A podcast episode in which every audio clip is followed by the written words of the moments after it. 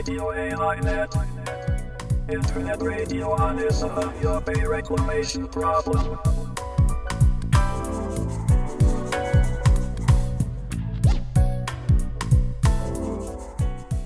有明海漁民市民ネットワークがお届けするラジオ AI ネット本日は2021年8月22日第72回の放送となりますちなみに本日で1997年4月14日の諫早湾の締め切りから8896日となります。AI ネットの A は有明海 I は諫早湾の頭文字です。このネットラジオでは有明海で問題となっている諫早湾干拓に関する話題を中心に海や干潟などの環境保全や公共事業などによる自然破壊の問題を取り上げていきます。番組では各出演者をインターネットや電話でつないでトークします。回線の状態によっては音声が聞き取りにくい場合があるかもしれません。あらかじめご了承ください。それでは本日の出演者をご紹介します。この番組は有明海漁民市民ネットワーク。私たちは略称として漁民ネットと呼んでおりますけれどもその東京事務局で活動しているメンバーがレギュラーで出演しますまず司会を担当します私は矢島と申しますどうぞよろしくお願いしますそして漁民ネットの事務局長菅波保さんですよろしくお願いします杉並です。よろしくお願いします。それからもう一人、漁民ネットの吉川貴子さんです。よろしくお願いします。よろしくお願いします。それから今日はゲストとして、雲仙市瑞穂町の漁業者、室田和明さんにご出演いただきます。室田さんどうぞよろしくお願いいたします。はい、よろしくお願いします。よろしくお願いいたします。えー今日はいつものように、まず室田さんのお話をお伺いして、その後にニュースコーナーとして、諫早湾干拓問題に関連した8月のニュースをお伝えしていきます。どうぞ最後までお聞きください。はい、それでは早速ゲストコーナーということで、室田さんのお話を伺っていこうと思います。えっと、室田さんは長崎県の雲仙市お住まいということで、この1週間ほど大雨で普賢岳の方も随分雨が降ったというふうに聞いてるんですけれども、室田さんのお宅の周りは大丈夫だったんでしょうか？はい、あのーおかげさまで、ええー私が住んでいるところは、少しあの高台になってますので、はい。あのー雨の方はあ大丈夫やったですけあ、そうど、ですか。はい、それは良かったですね。はい。まずはちょっと簡単に自己紹介をお願いしたいと思うんですけれども、え先にお年を伺ってもよろしいですか？室田さんおいくつになりますでしょうか？はい、えっとですね、あとお数日で、あ、はい。えー、78になります。78歳。じゃあ今77歳。もうすぐ誕生日なんですよね。はい、この前ね、31日が誕生日です。あ、そうですか。はい、この前、西うわ西川さんという方に出ていただいた時もちょうどお誕生日でみんなでねハッピーバースデーを歌ったりしたんですけれども、ねはい、そうすると77歳ということはもう本当にもう60年近くあるいは60年以上ですか、そうです。えー、と漁業をやってらっしゃるということになりますいくつぐらいから始められたんでしょうか。えっと、そうですね。えっと、私は、えっと、中学校を卒業してから、はい、えーそのまま、あの、家の仕事に就いてます。はい、じゃあ15、6歳からも漁業をやってらっしゃったということですね。はい。で、あのずっとやはりその水穂で漁業をされてたんでしょうか？はい。えそうです。あの、ずっと、あの、水穂漁協というところで、えー仕事をしてます。はい。まあ、水穂の場所をちょっと知らない方にご説明しようと思うんですけど、諫早湾が塩気堤防で締め切られてしまいましたけども、その南側の、はいまあ一番近くということになりますかね。堤防の外側の。はい。はい。はい、そうです。はい。で、はい水穂よりももっと内側にも漁協はあったんでしょうけれども、それらの漁協はもう締め切りでなくなってしまって、ですから一番あの南側でいうと堤防に近い漁協の水穂漁協に所属されていたということになりますよね。はい、そうです。はい、で最近の話なんですけども、まあ、みずほ漁協が、えーまあ、なくなってといいますか他と合併したという話を伺いましたけれどもそこをちょっとご紹介していただけますか？はい、えっと、私たちの漁協は、はいえっと、えー、3組合が合併して、はい、諫早湾漁業協同組合となっております。はい、諫早湾漁協は、えー、2つの市にまたがっていまして、はい、えー私は雲仙市はい瑞穂町はいの瑞穂支所というところを組合員をやっています。はい。えー、と合併したのはお隣の国見漁協とそれからまあ諫早湾を挟んで対岸になる小長井漁協その3つですね。はいはい、それで諫早湾漁協というふうに去年の春からなったということで、まあ、みずほ漁協っていうね、はい名前がなくなってしまったのは残念なんですけれども、まあ、やっぱりそういうはい。組合員のこう減少とか今なかなか厳しい状況なんでしょうか？はい。えっと、あの、合併前は、あの、人数、組合員の数が少なくなってくるということで、ええ。ー各組合員は2人制、2人制の組合員ということで、えーっと、その、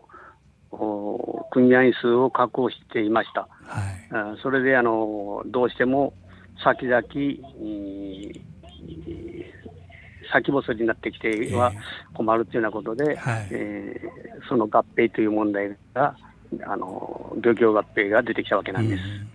まあ、やっぱりそういうことにもこの諫早湾の干拓問題って影を落としてるんじゃないかと思うんですけど、まあ、その辺はまたちょっとこの後、ね。はい、あのじっくり伺っていこうと思うんですけども、えー、とまずはじゃあ昔の話なかなかやっぱり僕らは本当にこう締め切りより後ぐらいからこの諫早湾の問題に関わってきましたのでその前の話って特に現地の話については知らないわけなんですけれども、えー少し昔のもう本当に諫早湾干拓が始まる前ぐらいのもう話から聞かせていただきたいんですけれどもはい、室戸さんは今は海苔養殖がメインというふうに伺ってますけど昔はどんな漁業をされてたんでしょうか？えっと、私が中学校を卒業する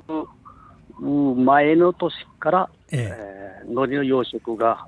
始まりました。それであのうんと17歳の時に一旦えーっと潜りのお貝を取ります。平らぎ取ります。はい。うん。その仕事に、えー、と17の時から、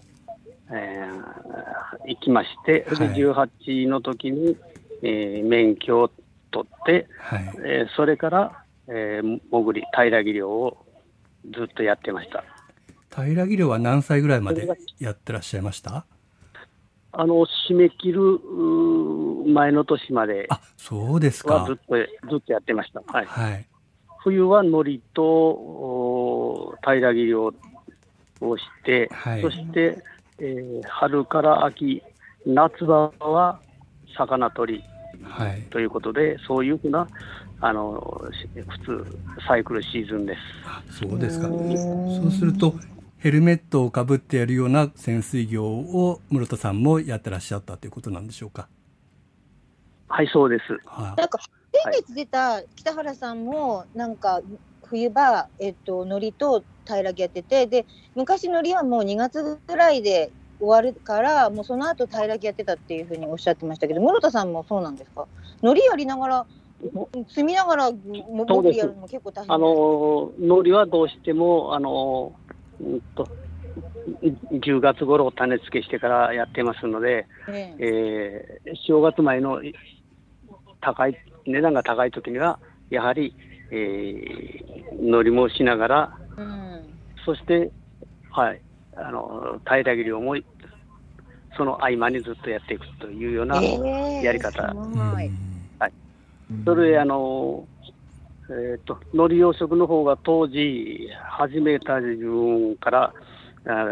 ずっと養殖、海苔養殖の経営体数が増えてきまして、え一番多い時は、えー105の経営体が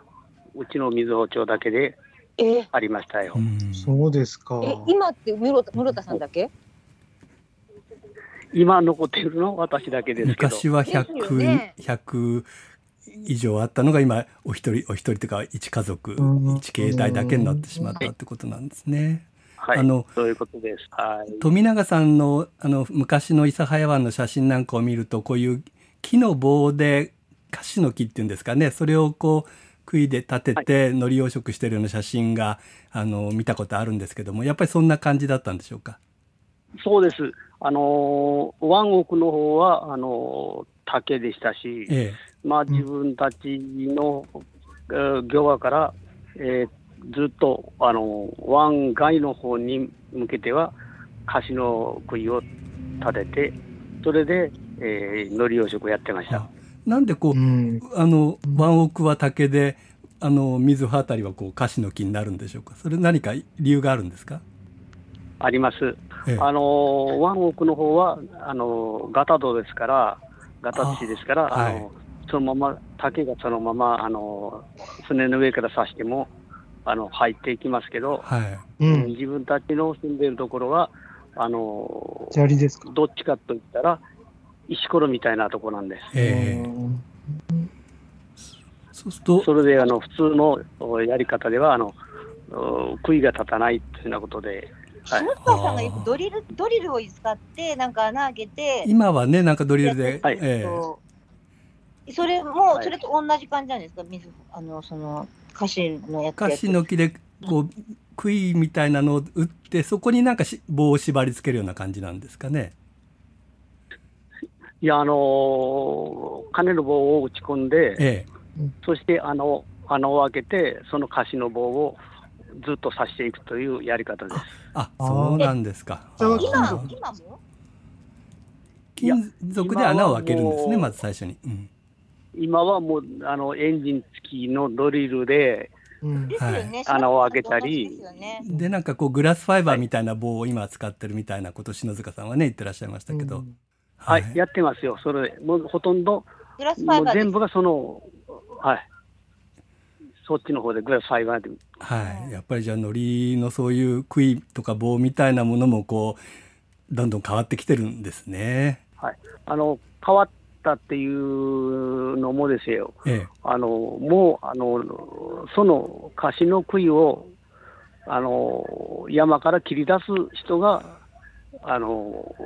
だんだん減ってきたわけなんでああなるほど。だからその,、はいその杭の調達というのがなかなか自分たちのあー。訓練の中でも難しくなってきたものですから、はい、はい、それからあの平木漁の話に戻るんですけど私以前あの室戸さんに、あの湾の割と奥で平木が取れたっていう話を聞いてびっくりしたことがありましてその森山の沖の方にこう島があってその周辺で取れたっていうようなお話を伺ったことあるんですけどちょっとそれもう一回お話しいただけますでしょうか？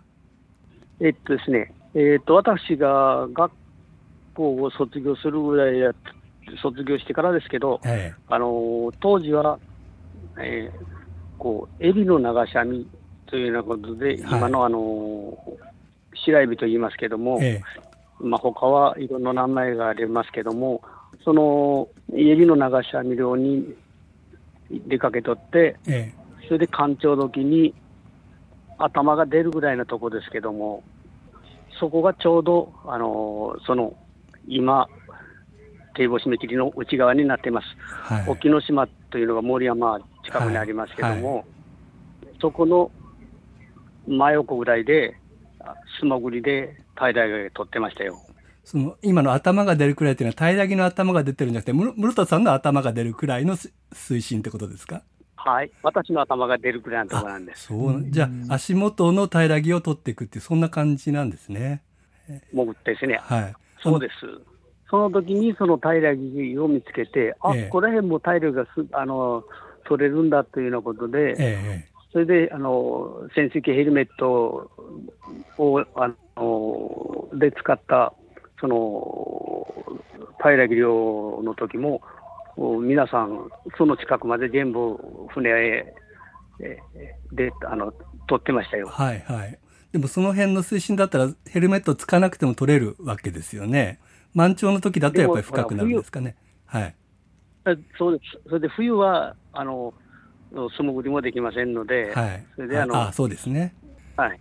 その辺っていうのは海底はそのガタじゃないんですか？平らぎが立ってるってことは。いや、ガタです。ガタの上に平らぎが立ってたんですね、そうすると。はい。あはい。あやっぱりそ。れで、あの、か、緩慢さがありますし、ええ干潟は、その上はずっと、あの、堤防の近くまで、あの、干潟がずっと続いていくというようなところですから、ええええ緩慢さがあって、あ今みたいなそのヘドロ化はしてないというのが、はい。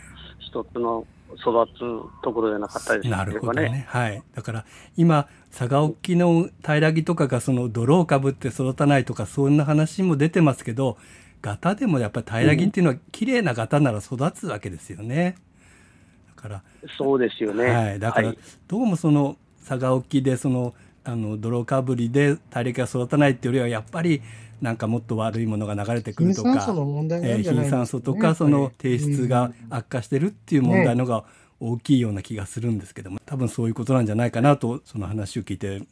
前に思ったんですけども、はい。はいありがとうございます。あの本当に昔の話も本当にいろいろ聞きたいんですけどもそれやってるとね何時間もかかっちゃうんであの少しずつあの あの干拓の影響の話の方に進んでいこうと思うんですけども瑞穂漁協からですとやっぱりその南部排水門というのがもうすぐ目の前に見えるということはずっとその工事が進んでいく様子っていうのもそこでご覧になっていたと思うんですけども、まあ、だんだんこう堤防が伸びていく中で海苔や魚への影響っていうのはどんなふうに室田さんは感じられてきましたでしょうか？いやあの締め切りがあのだんだんと進んでいきまして、えそのえっと2キロ近くぐらい空いて、そこから工事支援があの出入りしてましたけども、自分たちもそのお工事に少し携わっておったわけですけども、え最後そのギロチンが落とされるところですよね。その空いてるところっていうのは。前です。はい、あそうです、そうです。はい。はい、それで、うんそれだけ空いとれば、やはり魚はやはり湾奥まであのきちっと登ってきてう、ん産卵がされていたというのようなことですけども、うんそのギロチンがあってからは、やはり魚の産卵場所がなくなってきたあということですよね。の平木なんかはその工事着工とともにその砂食いっていうんですかねあのサンドコンパクションの打ち込みで水が濁ってとか泥が溢れてきて湾口の平木は死んでしまったっていうことがありましたけれども魚はやっぱりあのはい2キロの区間が空いているというだけでかなり産卵とか湾奥部でもまだ生息していたっていうことなんでしょうかね。はい、そうです。あの、もがいなんかも、その、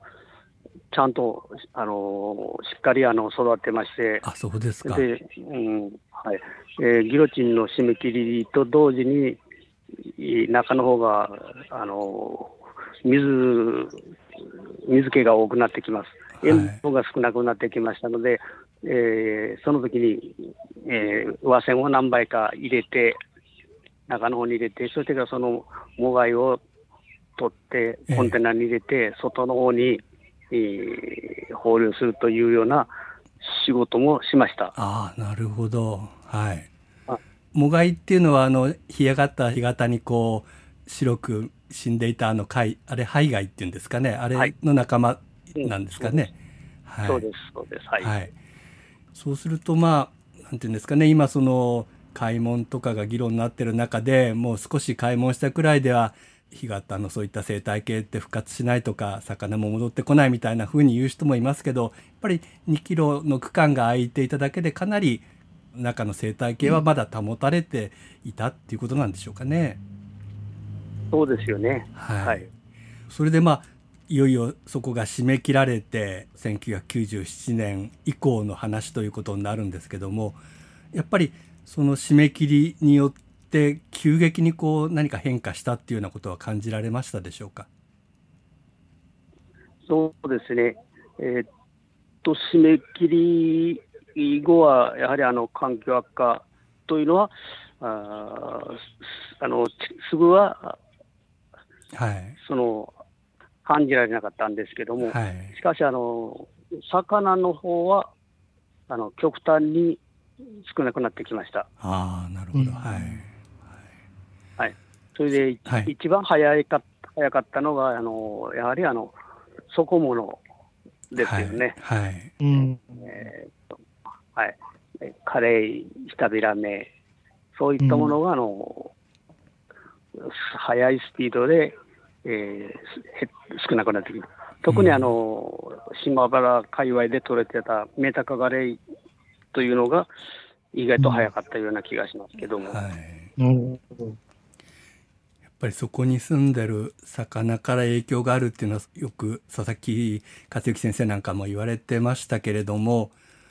やはりそうなんですね。はい、島原半島周辺っていうのはそこを魚っていうんですか？それがやっぱりこう特産といいますか名物といいますかね。あの高く売れる魚じゃないかと思うんで、そういうのから取れなくなっていくっていうのはやっぱり漁業にとって辛いことですね。そうです。はい、瑞穂漁協では2010年にその開門を求める立場に変わったというふうに聞いてますけれどもやはりそれはそういう漁業の不振そういう影響っていうものをみんながこう組合員全員がこう感じてやはりこれを開けなきゃダメだっていうふうになったんでしょうか？そうですね、えーっと、組合長さんのはい。回線がありまして、ええ。えー、とそこで新しくなりました組合長さんの方から、はい。今のままではあのどうしてもだめですと、漁場が悪化する一方ですっていうような感じで、ですからあのその門を開けて、回数を入れて、そして少しずつでも良くしていこうというようなことで、あの自分たち組合員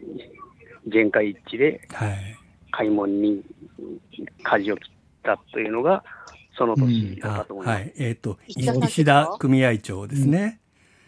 はい、そうです。石田さんでその時あの室田さんは副組合長でいらっしゃったわけですか？はい、はい。はい、はい、それよりちょっと少し前の話になるんですけどもあの石田さんなどからもお伺いしてるんですけども短期開門調査というのが行われて、まあ、少しだけ春に1ヶ月ほど開門の調査が行われたという時がありましたけれどもその時にこうボラとかが少し取れるようになったというような話も伺いましたけど室田さん何か感じられたこととかありますか？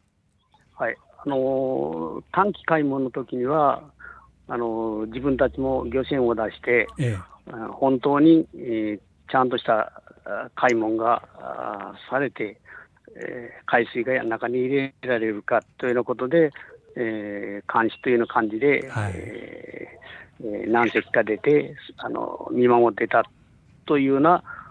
その時期だったと思います。えはい待ってる間に、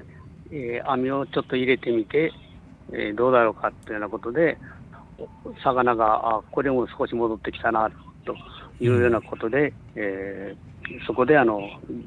えーちょっと、ちょっと愚痴がかかってたもんですから、愚痴はいお愚痴が戻ってきてるというような感じだったですけど、あーうん。だから本当に小規模なそういう買い物でもすぐそうした生態系に対していい影響が出るというようなことがあったわけですね。はい。短期買い物の時って、水位はあのマイナス1メートルより、まあ、低いぐらいで、海水入れたのも本当にわずかな期間でしたけど、やっぱり、ね、水質があのはっきりデータに出てましたし、他のうんの漁師さんからもね、明らかにちょっと変わったっていう声を聞いてるわけですよね。うん、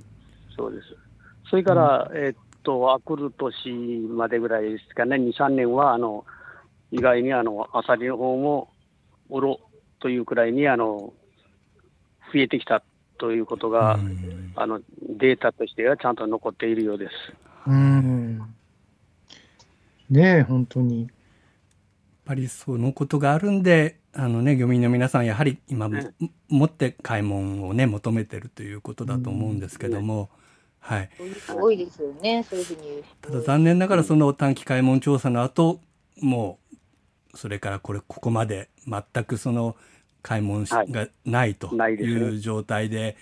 水を出すだけと排水されるだけという状況になってきたわけなんですけどもそんな中で海苔の目流れとかアサリ養殖にも影響を今すごくその排水の特に水穂あたりは南部排水門からの排水の直撃っていうようなね場所かと思うんですけども今のそういったその、はい。えー排水による被害というものがどんな形になってるか少しその辺お話しいただけますでしょうか？はい、あのーここ最近ではあのーえー養殖牡蠣が定着してきましたけれども、はい、やはりここもお赤潮、陰酸素等であのお少し、はいうん、不良が続いているような時です。自分の海苔の養殖場につきましては、はい、南部排水門からの排水が、えー流れ下っていきますと、はい、えーちょうど私の漁場のところで、えーぶつかるような、そういった潮の流れです。はい、ですから、こういう、こういったところで、あの赤潮が発生しますと、はい、なかなか、あの抜けていかないというようなことがありまして、えー秋のお一番乗りからやはり、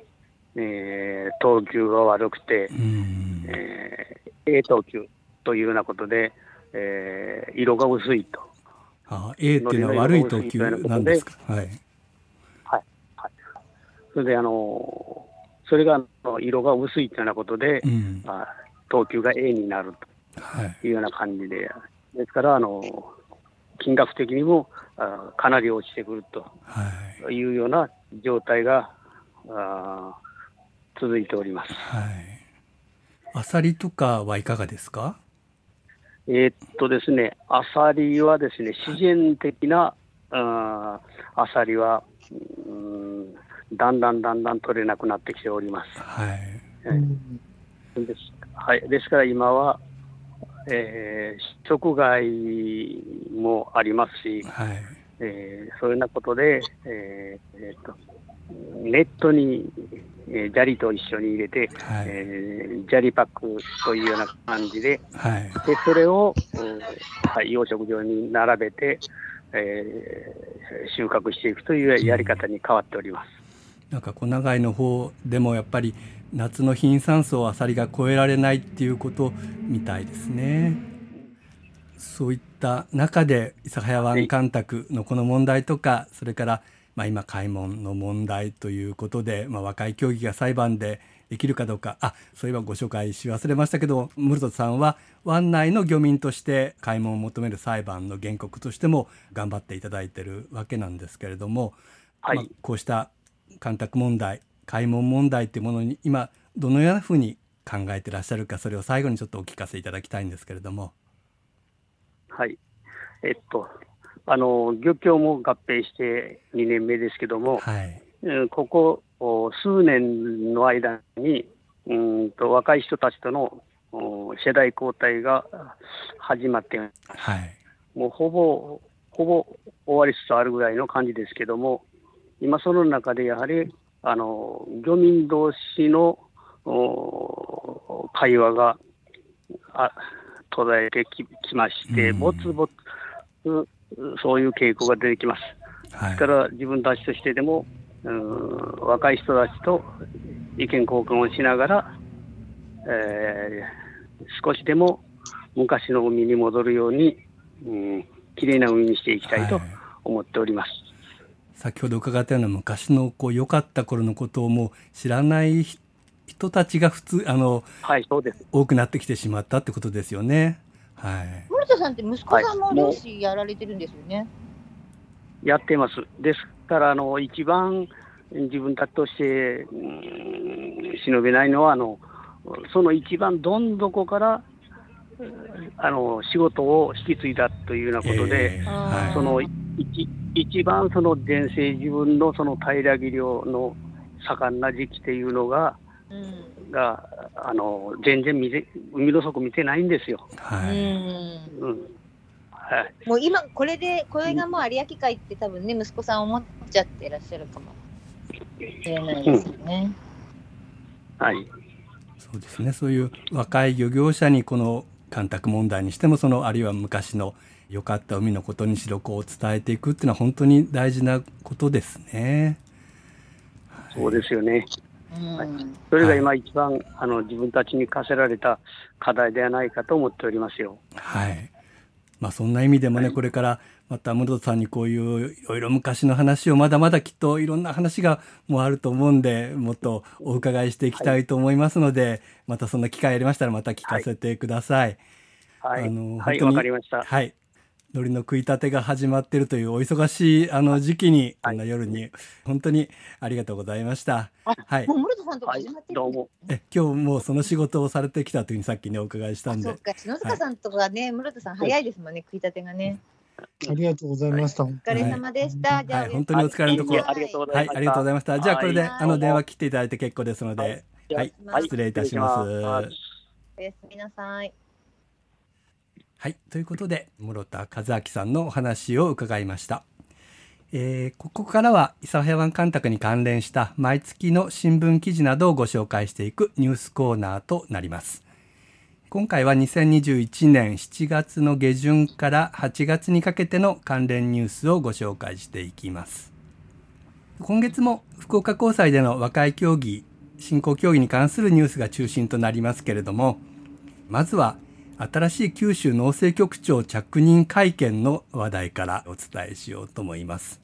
私たち漁民ネットの東京事務局メンバーは東京での農水省との交渉や意見交換などということで因縁浅からぬ中という感じであったその、え横井勲さんが、まあ、前の九州農政局長だったんですけれどもそれが7月1日付で宮崎俊之氏に変わりましたそしてその着任の会見が7月29日に行われたということですその場で記者から開門訴訟の和解協議への対応について問われたところこの場での回答は控えたいということで明らかにしなかったということです。えーそしてその翌日なんですけども7月30日に請求異議訴訟の和解協議に関する意見書を国がえー提出したということがありました。えーとこれは新聞記事の冒頭を読んでみます。えーと長崎新聞の7月31日付の記事なんですけれども開門の余地残す協議を否定国が意見書伊佐間請求異議差し戻し指針長崎県の国営諫早湾干拓事業の開門確定判決をめぐる請求異議訴訟差し戻し審で福岡高裁が和解協議の場を設ける考えを示したことに対し国は30日開門の余地を残した和解協議の席に着くことはできないなどとする意見書を同高裁に提出した。開門派弁護団が明らかにした。同弁護団は国は裁判所の考えを全く理解していない議論を拒否することがあってはならないと反発していると。いうことでこの和解協議をめぐっては買いその余地を残すとかっていう言い方自体がちょっとまあ、そうですね、うん。許しがたいですよね。ね入り口からなんかその、えーうん全部狭めておいて、それが当然だと言わんばかりのその農水省の姿勢がね、本当に、うん何様だと言いたいですよね。和解協議をめぐるこの進行協議第1回と第2回では、まあ、国は何らかの意見を福岡高裁の裁判官に対して口頭で伝えていたということで、まあ、その内容はよく分からなかったんですけどもどうも消極的らしいという話だけは伝わってきましたそして裁判所からその書面できちんと提出しなさいというふうに言われてこの4月30日の意見書提出となったという次第なんですけれどもここで初めて本当に国が今の買い物の余地を残した和解協議は拒否するという方針であることがまあ正式に明らかになったということです。この和解協議については福岡高裁がその考え方という文書を発表して国に対しては問題解決のために国民の利害調整を総合的発展的観点から行う広い権能と職責を有する国はこれまで以上の尽力が不可欠であるというふうにまあ求められてきたわけなんですけれどもそういう、職責って責任ですよね。はい、全く責任放棄してますよね。うん。本当に裁判所もそれを期待していたし当然漁民もうん。そそれを取り巻く市民も皆さんこの和解協議に国が積極的に関わってほしいということを期待していたわけなんですけどもそれを裏切るような意見書であったということになります。うんなんか本当にな司法のことをバカにしてますよね。なんかな司法のことバカにしてるっていうか、うん絶対にやらないですよね。かだから確定なんか確定判決で本当はやるつもりだったけどやらない やらなかったって言ってるじゃないですか国が。うん本当にやる気ないんですよね。まあ、本当にだからあの余裕がないというか、ね、その和解協議の場についたら理屈では全く勝てないと思ってるからこれほどかたくなに引きこもってるっていうふううんに弁護団は解説して、本当にそうとしか思えないよなと思いますよ。もう最低うん。そのねそういう考え方を国が持ってるとしてもその議論はしなきゃいけないと思うんですよね。でその議論でやっぱり公開の場で議論できないのかっていうこと、で議論で勝つ自信がないということなんですかね。真摯に検討する考えがあるっていうけど真摯真摯じゃないですよね全然ね。うんうん紳士っていう言葉をいつもね勝手に使うけどなんかし全然紳士じゃないなって思う。はいえー、とこの和解協議の話についてはこの後第3回の進行協議というのが8月18日の、えーであってそのニュースもこの後お伝えするんですけどその間に一つ日付的にもう一つ話題を挟みますと8月6日に、えー有明海の王子を伝える有明海の干潟の生物と人々の暮らしという展示会が諫早市で始まったというニュースです。これはですね、えーと私たちとも親しい鹿児島大学名誉教授の佐藤正則先生がまあ企画されてそれから田中勝先生ですね森里海を結ぶフォーラム実行委員会が主催をしているという展示会なんですけれども以前このラジオ番組にも出ていただきました富永健二さん写真家の富永健二さんが1980年代から撮りためてきたサハヤ湾の漁の写真人々の生活の写真干潟の生き物の写真などというものを展示されていますそれから、えー佐藤先生は有明海の、えー生息する生物の標本なども展示されているとお近くの方はぜひ足を運んでいただいてかつての諫早の干潟の素晴らしさというものをね感じていただければと思います。はい。ということで、展示会の話を挟みまして、戻りますと、8月18日、福岡高裁での進行協議3回目ということで、え先ほどお伝えしたように、第1回、2回では、国は裁判所側と、その、割とこう、和解協議に対して消極的な姿勢を示していたわけなんですけれどもそれが7月30日の、ま、書面提出でそういう考え方を持っているというのが私たちに対しても明らかになったということです。そしてその意見書提出を踏まえての今回の第3回の進行協議だったわけで今回は双方が面談での協議が行われたということなんですけれども結局国は7月30日に提出した意見書の通りであるということで開門の余地を残した和解協議には応じられないという禁案以外の和解は不可能であるというようなこう態度に固執してもう議論にもその場で応じなかったということのようです。はいでまあ裁判所もやっぱりそれには業を煮やした感じで9月15日までに国に対して次の2つのことについて口頭でもいいから明らかにせよというふうに求めたということです。えー一つは弁護団が求めているような開門を含めた和解協議というものの進め方それに対する国の意見というものを明らかにすることというのが一つそれからもう一つは開門しない前提という条件でのその和解案ということをであれば真摯に検討するということであるならその具体的な解決策を示せということでこれが15日までに国はとにかく口頭でもいいので回答しなければいけないと。でその後次の9月22日の進行協議が行われるということになっているようです。まあ本当にあの議論も拒否しているという腹立たしい国の姿勢なんですけれども、えー全く歩み寄ろうとしない議論さえも拒否するという姿勢まあ、なんか最近のね総理大臣の会見をな思い出すようなこう 態度かなと思うんですけれども、正確に話すためには棒読みにしますとか。う、ん、もうここに書いてある通りみたいなね。ね。うん。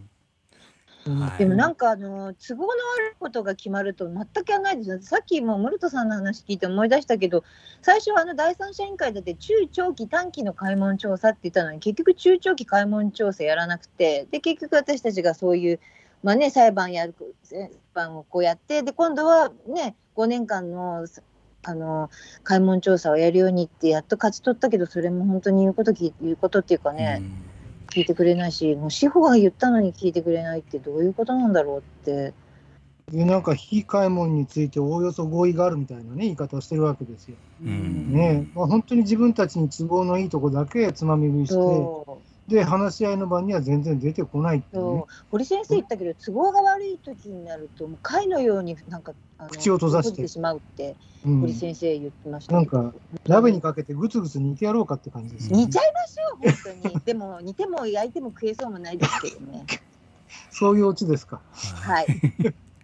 そして最後のあニュースになるんですけれども今日の国はそうやってあの基金案を、まあ、推進している割にはということなんですけれども8月20日付の西日本新聞によりますと農林水産省は開門せずに和解するための基金案の費用100億円について2022年度予算の概算要求には盛り込まない方針を固めたということでこの記事によりますと農水省側は開門を求める漁業者側との和解協議が始まる見通しは立っておらず予算を要求できる状況ではないとしているということなんですけどこの和解協議が始まる見通しを立たなく、ね、してるのは誰なんだということですよね。はいということで、まあ、腹立たしいまま今日のニュースはここで終わりとさせていただきます。この怒りは明日の朝農水省の前で爆発させるしかないっていうことなんですあけど、そう明日我々あの農水省前でビラ巻きをやるということで今準備しておりますけれども。頑張らないと。それもちょっとお知らせだったんですけどもう2つほどニュース以外のお知らせがあります。一つは日本環境会議の諫早湾干拓問題検証委員会。ここがずっと検証作業を進めていてその報告書がいよいよ公表となりました宝の海を再び日本一の干潟を取り戻そうという、まあ、タイトルの報告書で A4 版でもう約200ページという分厚い報告書になるんですけれども菅波さんもこの本あの報告書については防災問題の章を担当して原稿をお書きになりましたので、まあ、ちょっと防災問題のことでもこの報告書全体のことでも一言ご紹介をお願いできればと思うんですけれども。防災についてはですね、諫早湾干拓の防災は不十分だから、開門の調査に合わせて、排水ポンプをつけた方がずっとお得ですっていうことを書いたんですけど、はいえー現場のことを知らないやつが何言ってるんだっていうことで噛みつかれるんじゃないかと思ってビクビクしていますので、えーぜひ、えー地元の方に噛みついていただきたいなと。思っています。本当にそこがね、こちらもあの一番大事なところだと思ってるんですけど、はい。今回、菅波が書いたことも2006年ぐらいに大体調べ尽くしていって、いう主張してることなんですけど、えうん、全然それに対してですね反論を受けてないうんまま今に至ってるんですよね。うんそこをやっぱりじゃあ本当に必要な防災対策は何なのか、いさかんでよかったのかっていうところを、うん、本気でね、議論したいと思うんですよ。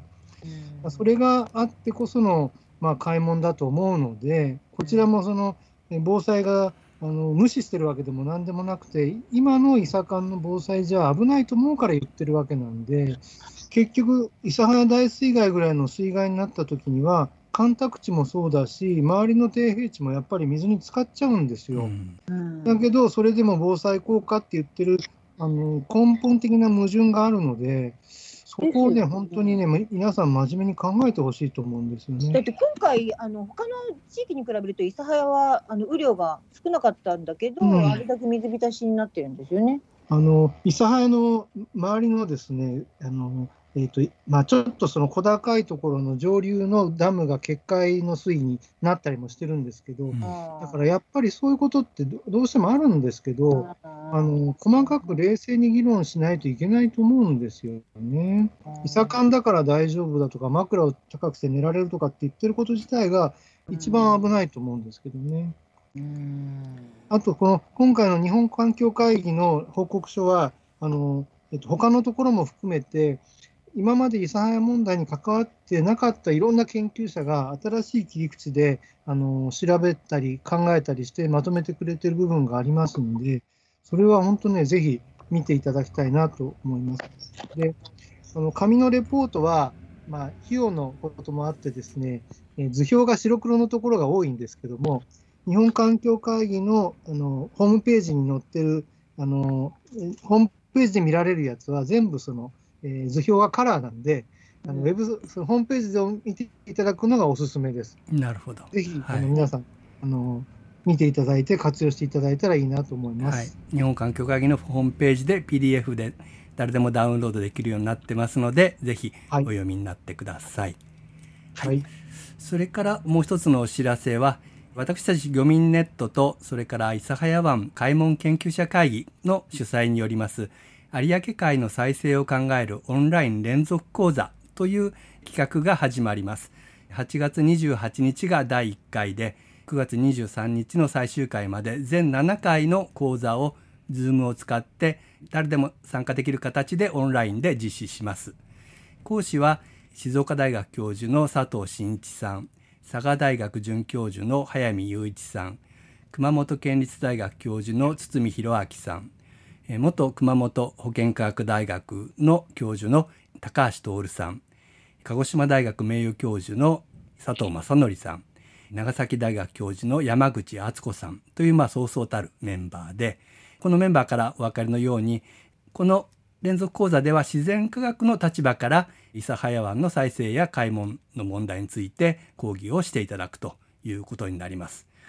有明海の評価委員でもある早見雄一さんとか山口敦子さんにもお願いして講義をしていただくことになりましたので開門について少しこう違った立場での考え方それも含めて総合的にみんなでこう学んで、まあ、議論をしていければと思っております。詳しくは有明海漁民市民ネットのホームページを検索していただいてこの連続講座のページがありますのでそこからご覧になってください皆様の参加をよろしくお願いいたします。ぜひお願いします。お願いします。ということで今日ももうロングバージョンになってしまいましたが今日はこの辺りで終わりにしたいと思います、えー次回の放送もぜひお聞きください。えーそれでは本日は最後までお聞きいただきましてどうもありがとうございました。出演者の皆さんもどうもお疲れ様でした。ありがとうございました、あありがとうございました。はい、では今日はこれで失礼いたします。失礼いたします。